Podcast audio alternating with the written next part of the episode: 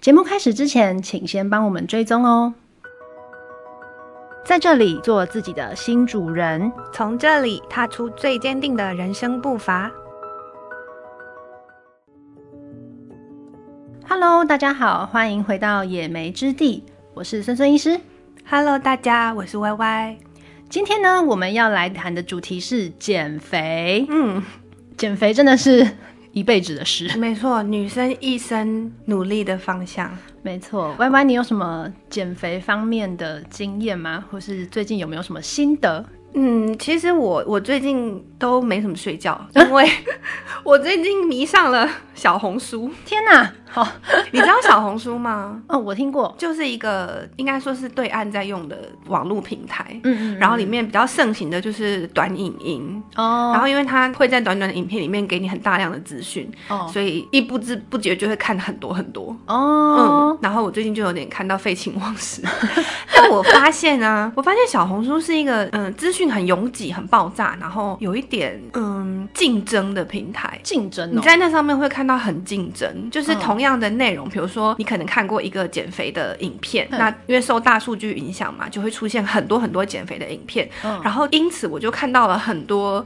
其实已经很瘦、身材很好的女生，嗯嗯嗯，然后嗯，在分享说，我今天又暴吃了多少，然后我今天没有去运动。哦，对，那嗯，其实有一些我相信她应该是修图或是修片呐，因为那个身材比例就看起来非常的不合理。嗯，但是我觉得那个情况，因为那种片底下还是都会有人留言，就会问说你几斤才才有这个身形？对，哦，很这个留言这种充斥着小红书的平台，哦然后我就觉得哦，我是不是有点太恬不知耻了？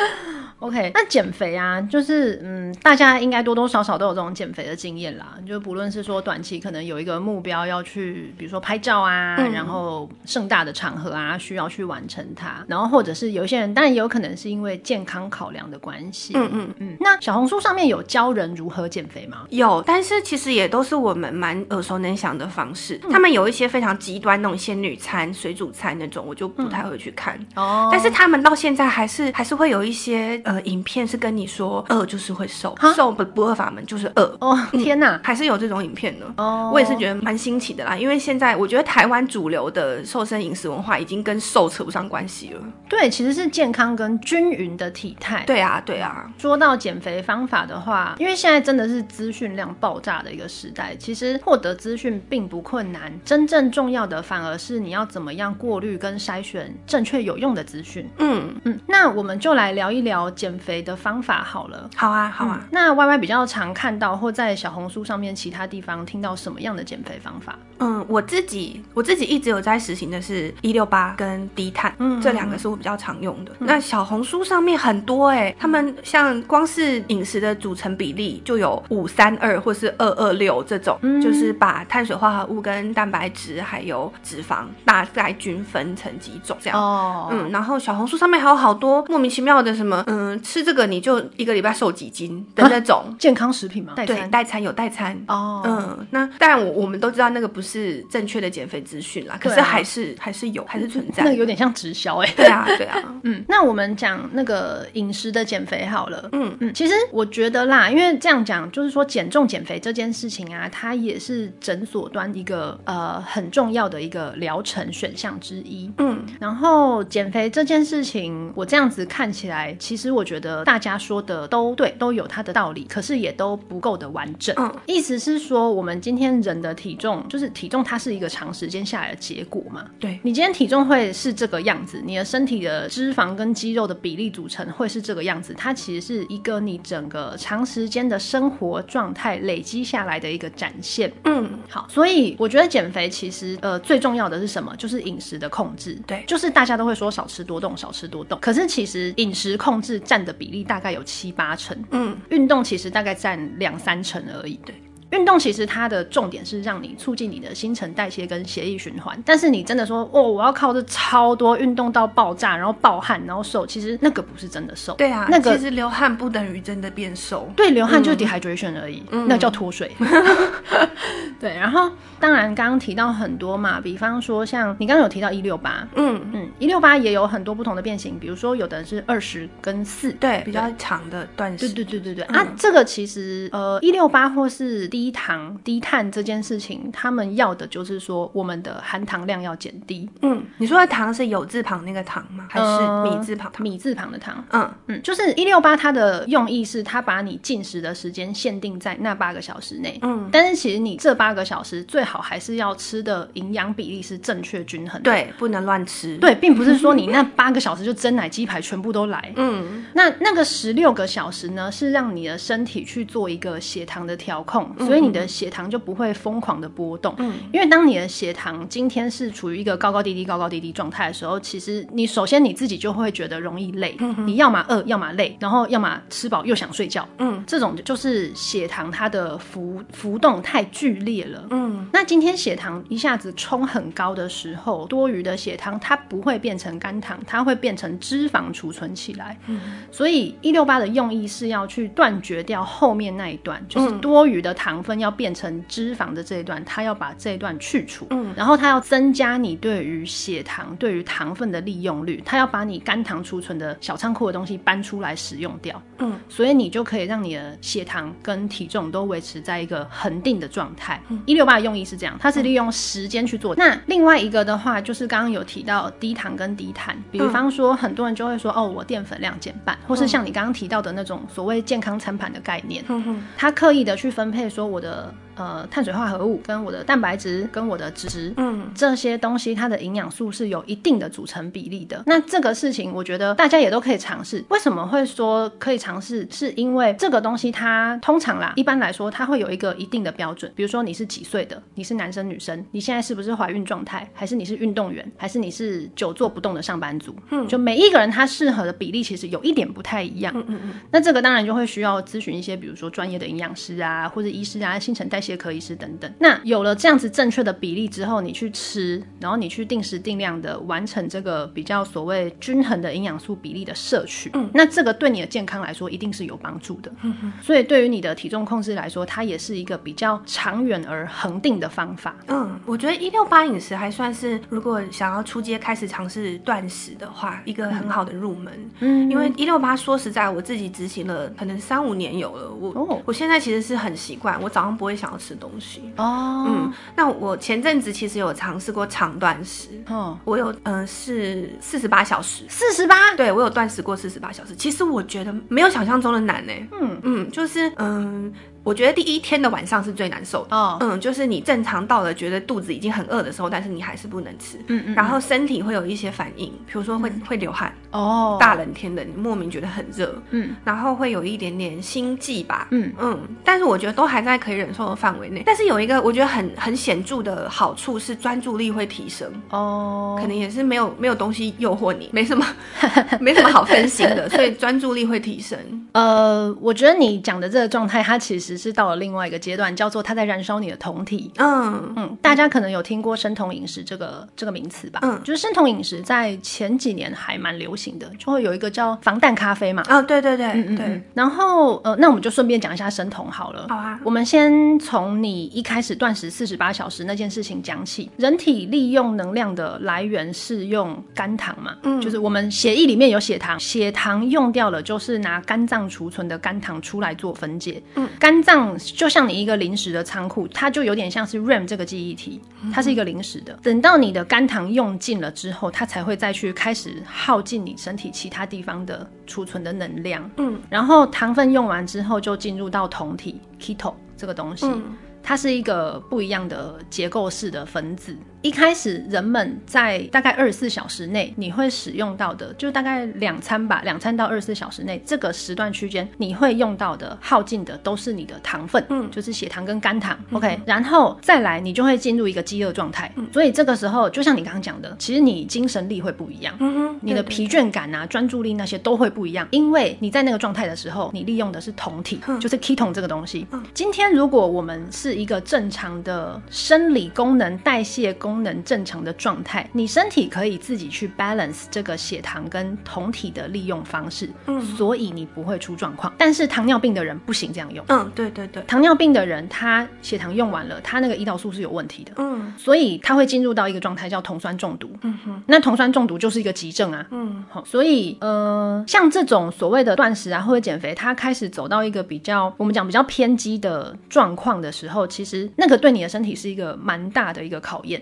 嗯，就我们现在是年轻人，是所谓代谢功能正常，还能够去调控的人，那他就可以度过这段期间。但是如果你今天是，比如说你有肾脏病，你有呃 DM 等等的，那真的就不建议这样子做。嗯、那就来讲生酮饮食好了。生酮饮食的话，它最一开始它被发明出来，事实上是就很多年前，它是要拿来治疗癫痫的小朋友。嗯，因为在很早的那个年代，人们不知道为什么小孩子会癫痫。嗯哼。但是癫痫这件事情，就 seizure，它对于小朋友的头脑神经细胞是一个很大的伤害。对。所以小朋友的癫痫最重要的事情是什么？不能再有下一次。嗯哼。我们要减少它发作的频率、次数跟时间。嗯。那在在那样子不明白它整个原理的年代，这个状况下，他们发现借由高脂肪，而且特别是中段脂肪链哦，借由这样子的饮食控制，这群小孩竟然可以控制住癫痫发生的频率。嗯，所以生酮饮食一开始是为了治疗这些小朋友而发展出来的。嗯哼，生酮饮食其实是一个吃法非常严格的一套饮食规则。对对，因为它的脂肪其实不是说你狂吃鸡排，这个叫吃脂肪，对，不是它的脂肪来。源有严格的限制，它的克数比例也有一定的限制，而且你的淀粉摄取要极少。对，你的淀粉只要一冲上来，你这套就破功了。对，对，对，你就在养胖自己。对，没错。对，所以生酮饮食它它其实不是一个一般人的生活状态可以完全符合那个规则的吃法。嗯、所以首先是它极为严格，然后它被发展出来的初衷其实是治疗癫痫小朋友，嗯，它不是拿来做减肥或健身使用的。嗯，所以在很多年前有一阵子，我记得 YouTube 还是什么，就网红界啦，就是很。常去推行说啊，你吃生酮饮食啊多好啊，你控制你的体重啊，然后你的专注力提升啊，等等什么。其实我觉得那个是有问题的。嗯，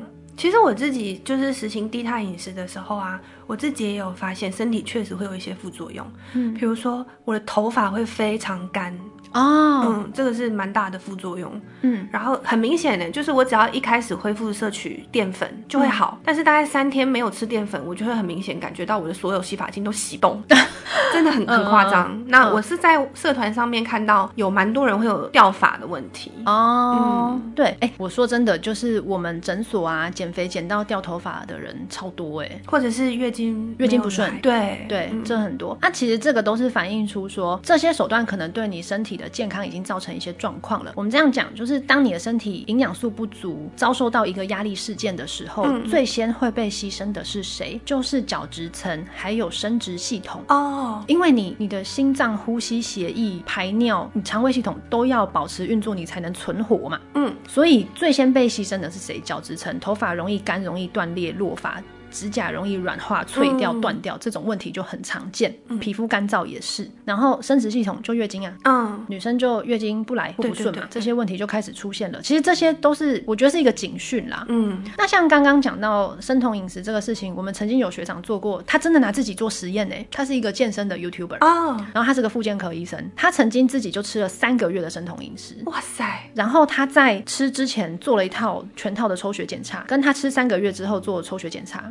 他的体重有微幅的下降，可是最可怕的是什么？他的胆固醇爆高。哎，是因为高脂肪的饮食吗？对，他的胆固醇跟低密度胆固醇是上升的，哦、而这两个元素是我们在判断心血管疾病风险最大的两个 risk factor。所以，其实生酮饮食的伙伴们要考虑的会是这个副作用。对，哦，嗯，当然，每一个人体质，它代谢胆固醇或是代谢脂质的速率效能是不一样的。嗯，但是光是从这件事情，我们。就可以知道说，它绝对不是一个适合每个人的饮食方法。不是，不是说哦、呃，你你今天一个有流量的人在网络上面大声疾呼，然后去 push 别人做这件事情，嗯、我觉得这个是很很不负责任的行为。对啊，大家还是要观察自己身体的反应，才知道这个饮食方法适不适合自己。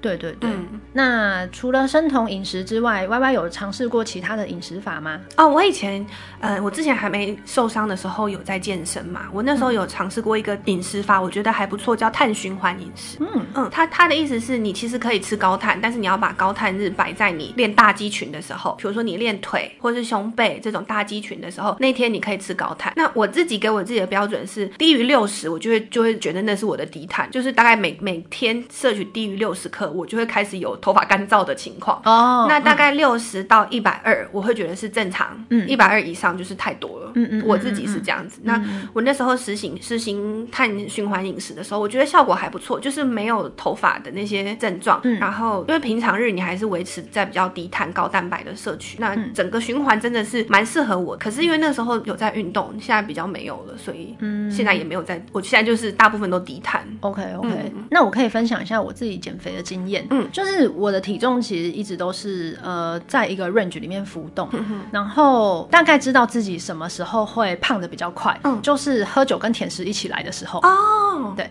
因为喝酒好像真的是杀手哦，酒的热量很高哎，嗯、一克七卡哎，喝酒就在喝油啊，对，然后呃我会发现这件事情是因为我们的饮食或是聚会啊，就是。难免都会出现酒精，那对我这个人来说，酒精跟甜食，我会选酒。真的假的？哦，我觉我铁定是选甜食哎。对，我可以理解。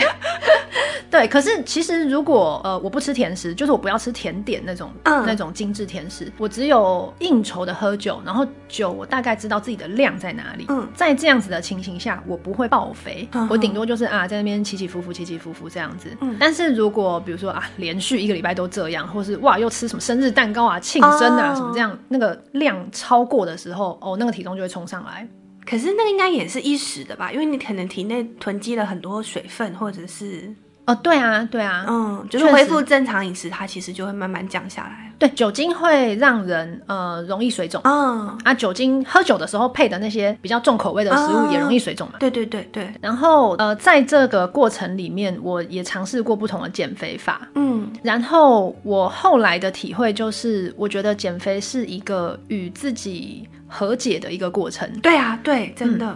怎么说呢？我先分享一下我自己用的方式好了。饮、嗯、食法应应该大家都用过，就一六八我也用过。嗯，然后我发现我一六八不行。嗯，因为我本来就是一天吃两餐的人，我大概是早午餐会一餐，然后晚上会一餐。嗯，然后我就发现说，就算我的时间控制在一六八，可是我里面的内容太混乱了。哦，而且有时候聚餐的内容可能不是我可以控制的，不是我可以挑选的。嗯、然后有时候聚餐呢，我会不好意思饮食控制在大家面前。对，确实，我会觉得我好像在破坏一个气氛，对不对？对，我是不敢的。所以，即便我知道这个东西它不是我的首选，但我仍然吃了。嗯，这是一个当时的心理过程。然后一六八对我来说就啊，好像不那么有效嘛。嗯，所以后来就开始有尝试一些我觉得比较现在回想比较激烈的方式，比如说像曾经有一阵子是高蛋白的减肥法。嗯，那个高蛋白的量是要算的，就是你体重的几倍几倍这样算过去。然后它有一定的时间，比如说第一个礼拜怎么吃，第二个礼拜怎么吃，这样。这样，一路下去，我跟你说，那很可怕。就是一开始你体重真的狂掉，两天掉三公斤那种。嗯、可是那个可以理解，因为一开始就是 dehydration 嘛，嗯嗯就脱水嘛。然后接下来它逼迫你身体进入一个分解你的脂肪的状态，它是利用饮食的调控，然后去让你身体进入某一种只能利用脂质代谢嗯的状态。嗯、所以你每个礼拜都要量酮体，嗯嗯，要去测呃尿液试纸，然后去测你有没有酮体有没有反应。如果有的话，你就是在那个状态。嗯，那就就回应到我刚刚前面说的，其实你能够用这种极端方式减肥的人，第一个就是你身体要好啊。嗯，所以通常都是在一些年轻人身体状况还不错的人身上才能使用。嗯，但那个时候其实其实你会发现说，那时候看着那个数字啊，那时候我觉得有点被数字绑架。就你每天这样子量体重量体重，然后每个礼拜这样测这样测，啊，你知道那个测尿液试纸，它那个反应是有深浅的。嗯，你看到深一点就觉得哇，燃烧脂肪好有用。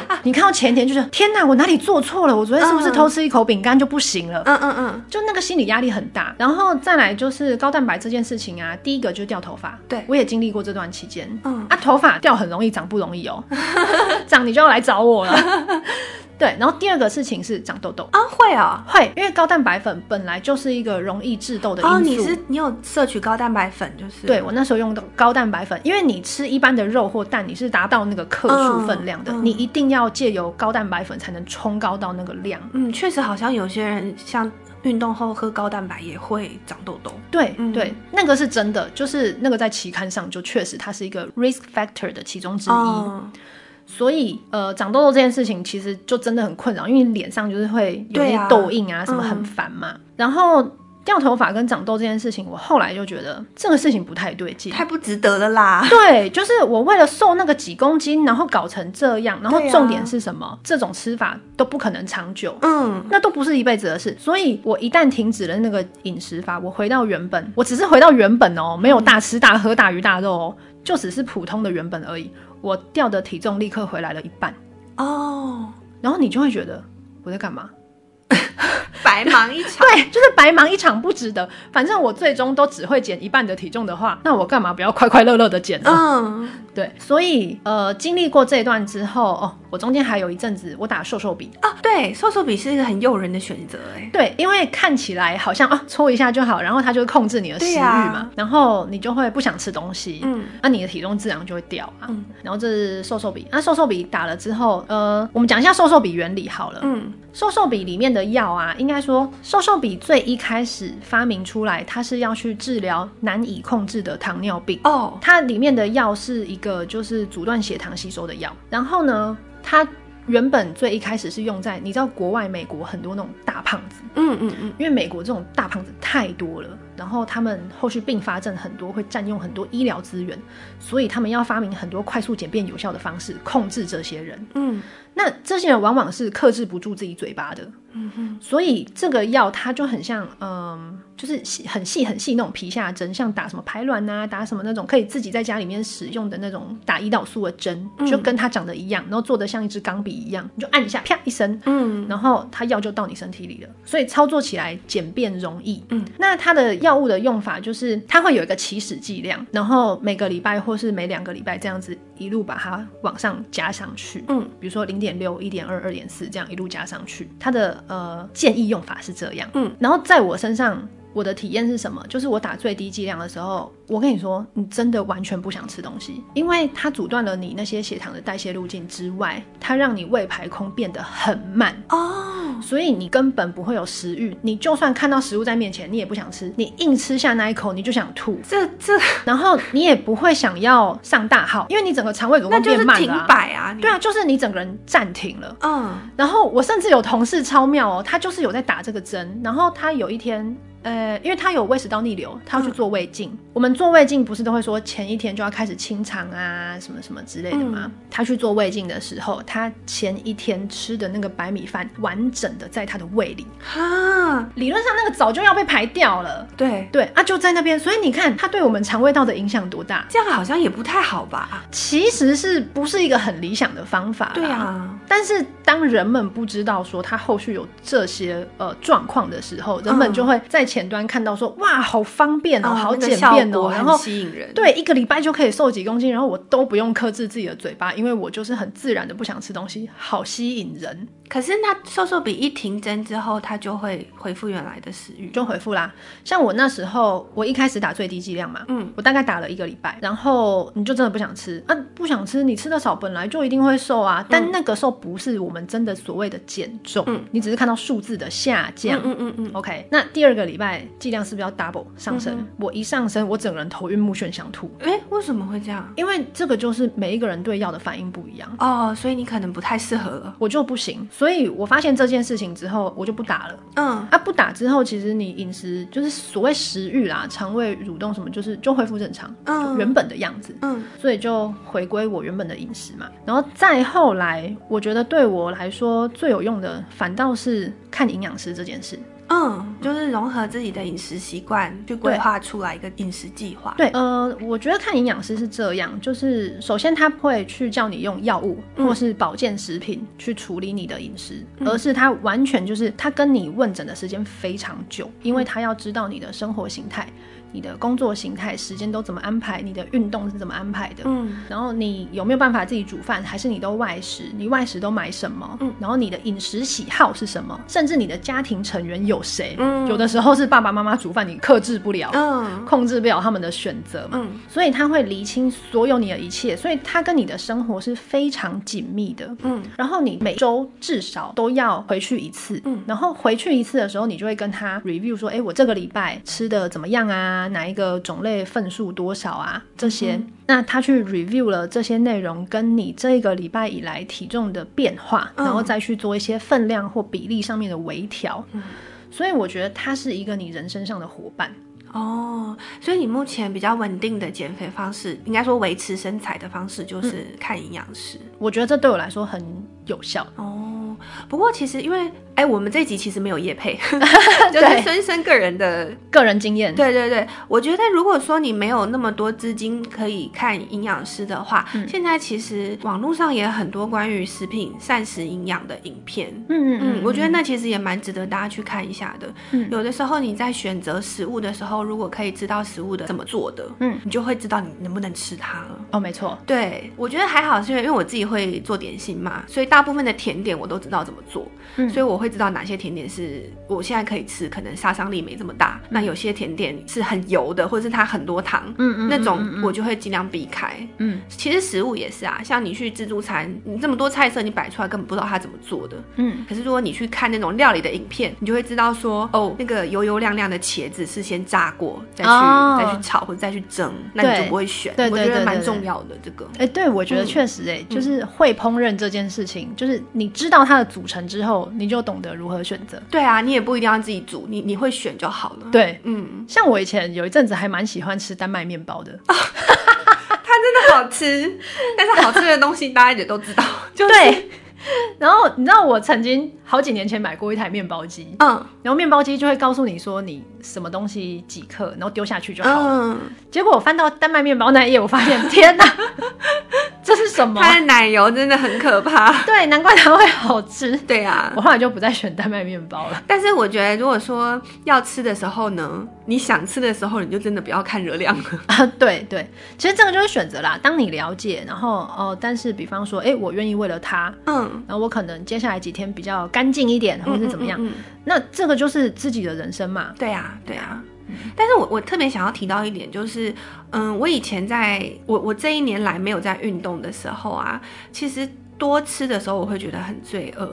哦，oh. 就是我，比如说刚吃完一一顿大餐，我隔天会想要不吃东西，或是只喝液态的食物，来让我觉得是让身体休息。客观上来说，确实是让胃休息，没错。但是我的心态其实是觉得是一个罪恶，然后想要弥补的心态。嗯，我觉得那个心态很不健康，有一点点像补偿心态。对对对对对，可是其实没有必要啊。嗯，我可以提供一个我自己的经验，嗯，就是呃，这也是我看了营养师之后他给我的建议，嗯，呃，首先呢，我们在大餐后都会觉得前一天太多了，今天要减少，嗯，其实我们隔天要做的事情是回归正常，对，没错，没错，嗯，所以其实像我们都会有一个建议的份数嘛，嗯，份数比例，嗯，那你前一天大餐的时候可能非常爆炸，对，爆炸的隔天你要做的不是减少哦，不是相加除以二那种概念。而是说恢复正常的比例，嗯，因为这样子你的身体才知道说你是一个正常状态，嗯，它就会以它原有的效率继续去运作，而不是说前一天超多，然后隔一天超少，然后你的身体就觉得饥荒要来了，然后拼命囤积，嗯，那这样子其实久而久之下来，你的身体反而是乱掉的，嗯哼，对。那在呃这一两年的这整个过程中啊，我觉得对我来说最大的进步是什么？第一个就是我懂得选。的食物，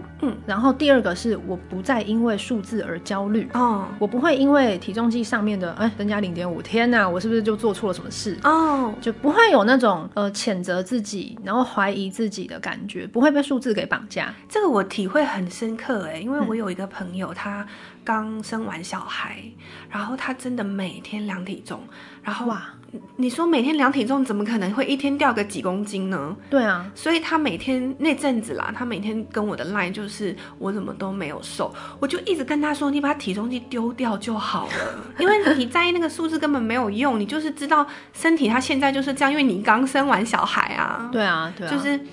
我觉得很难避免吧，这种对于身材的焦虑。嗯嗯，我觉得体重计大概一个礼拜一次就可以了。对，我也是差不多，啊、但我其实现在是没在量啊，因为 我觉得看裤子就很明显。啊，对，其实你自己穿裤子，下半身的衣着很明显。对对对对，嗯。然后呃，我呃，我们刚刚提到就是说吃大餐之后的回复嘛。对。然后此外，我想要分享的是，就是在这整段过程中，我觉得是更加理解自己。就是我自己的心路历程是，像前面我有提到说，应酬的时候，我其实我不敢不吃。嗯。但是像我自己现在的步调，就是今天有聚餐有应酬，我一样很开心的去。嗯嗯嗯。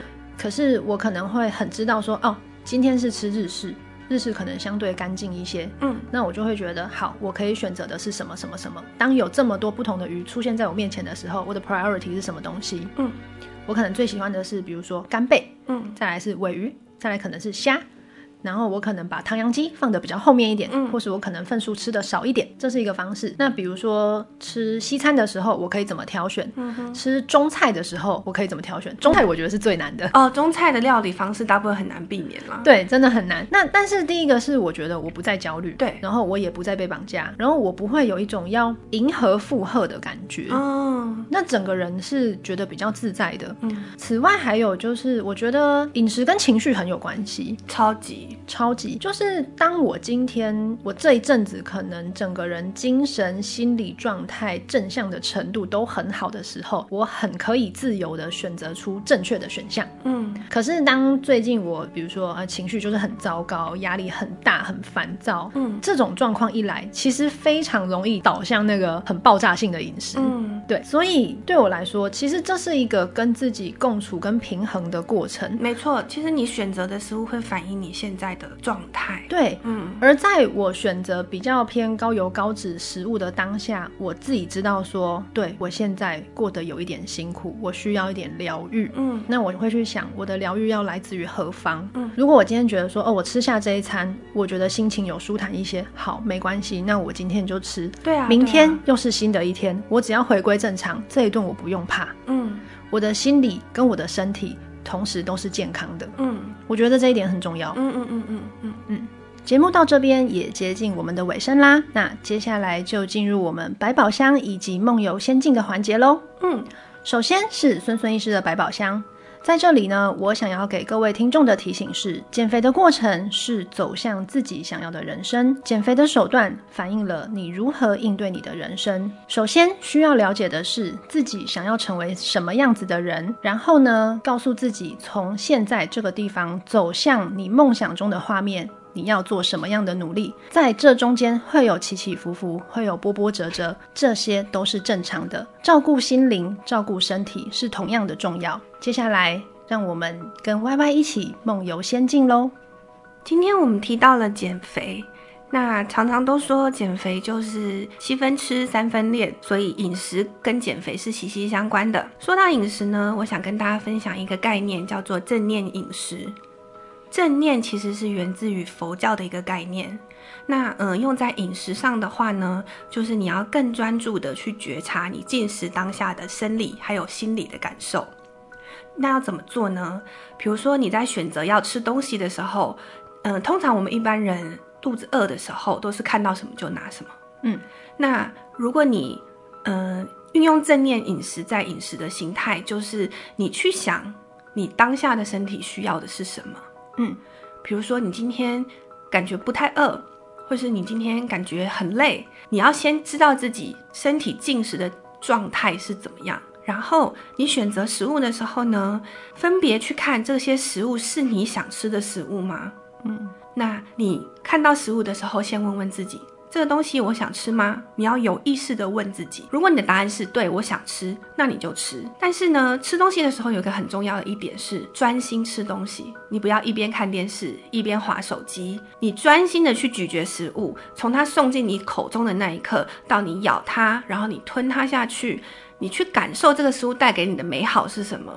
通常因为食物进到嘴里，跟进到胃里，还有传达到脑中，告诉你。你吃饱了，大概要二十分钟。嗯，那如果你狼吞虎咽，这二十分钟你就会塞进很多过量的食物，不知道自己已经吃饱了。那正念饮食提倡的就是你慢慢的去品尝、去咀嚼、享受进食的过程。除了尊重食物、尊重这个做出这个食物的人之外，也给你自己的身体一些时间。去体会这个食物，那正念饮食在强调的就是这个概念。那你会发现，你慢慢的进食，慢慢的去享受这个食物，二十分钟到了，你发现自己也吃饱了。嗯嗯，所以你就不会吃下过度的食物，或者是在无意识的状态下摄取过多的热量。那嗯，我觉得正念饮食还有一点很好的是，它可以维持你跟食物之间的美好关系。嗯，因为减肥你很容易陷入一个状态，是你觉得吃什么都会胖。嗯嗯，那正念饮食就是让你知道每个食物都有它可以带给你的好处，即使它是垃圾食物，但是你吃下去它的时候，也许你感觉很开心，你的多巴胺是爆发的。嗯，那就是它带给你的好处，可是你要去享受。你要去体会，所以也许大家日后在选择饮食的时候，可以试试看这个方式哦。谢谢 Y Y 今天告诉我们正念饮食的做法以及重要性。我们相信减肥是一个过程，重要的是每一个人都可以活出自己想要的人生。嗯，身心灵的健康才是最重要的全方位的发展哦。嗯。谢谢大家今天来到野莓相谈室，我们下礼拜二再见喽！各位 Apple Podcast 还有 Spotify 的听众，谢谢你们的支持。听完我们的节目，也记得给我们五星好评哦！我们下礼拜见，拜拜。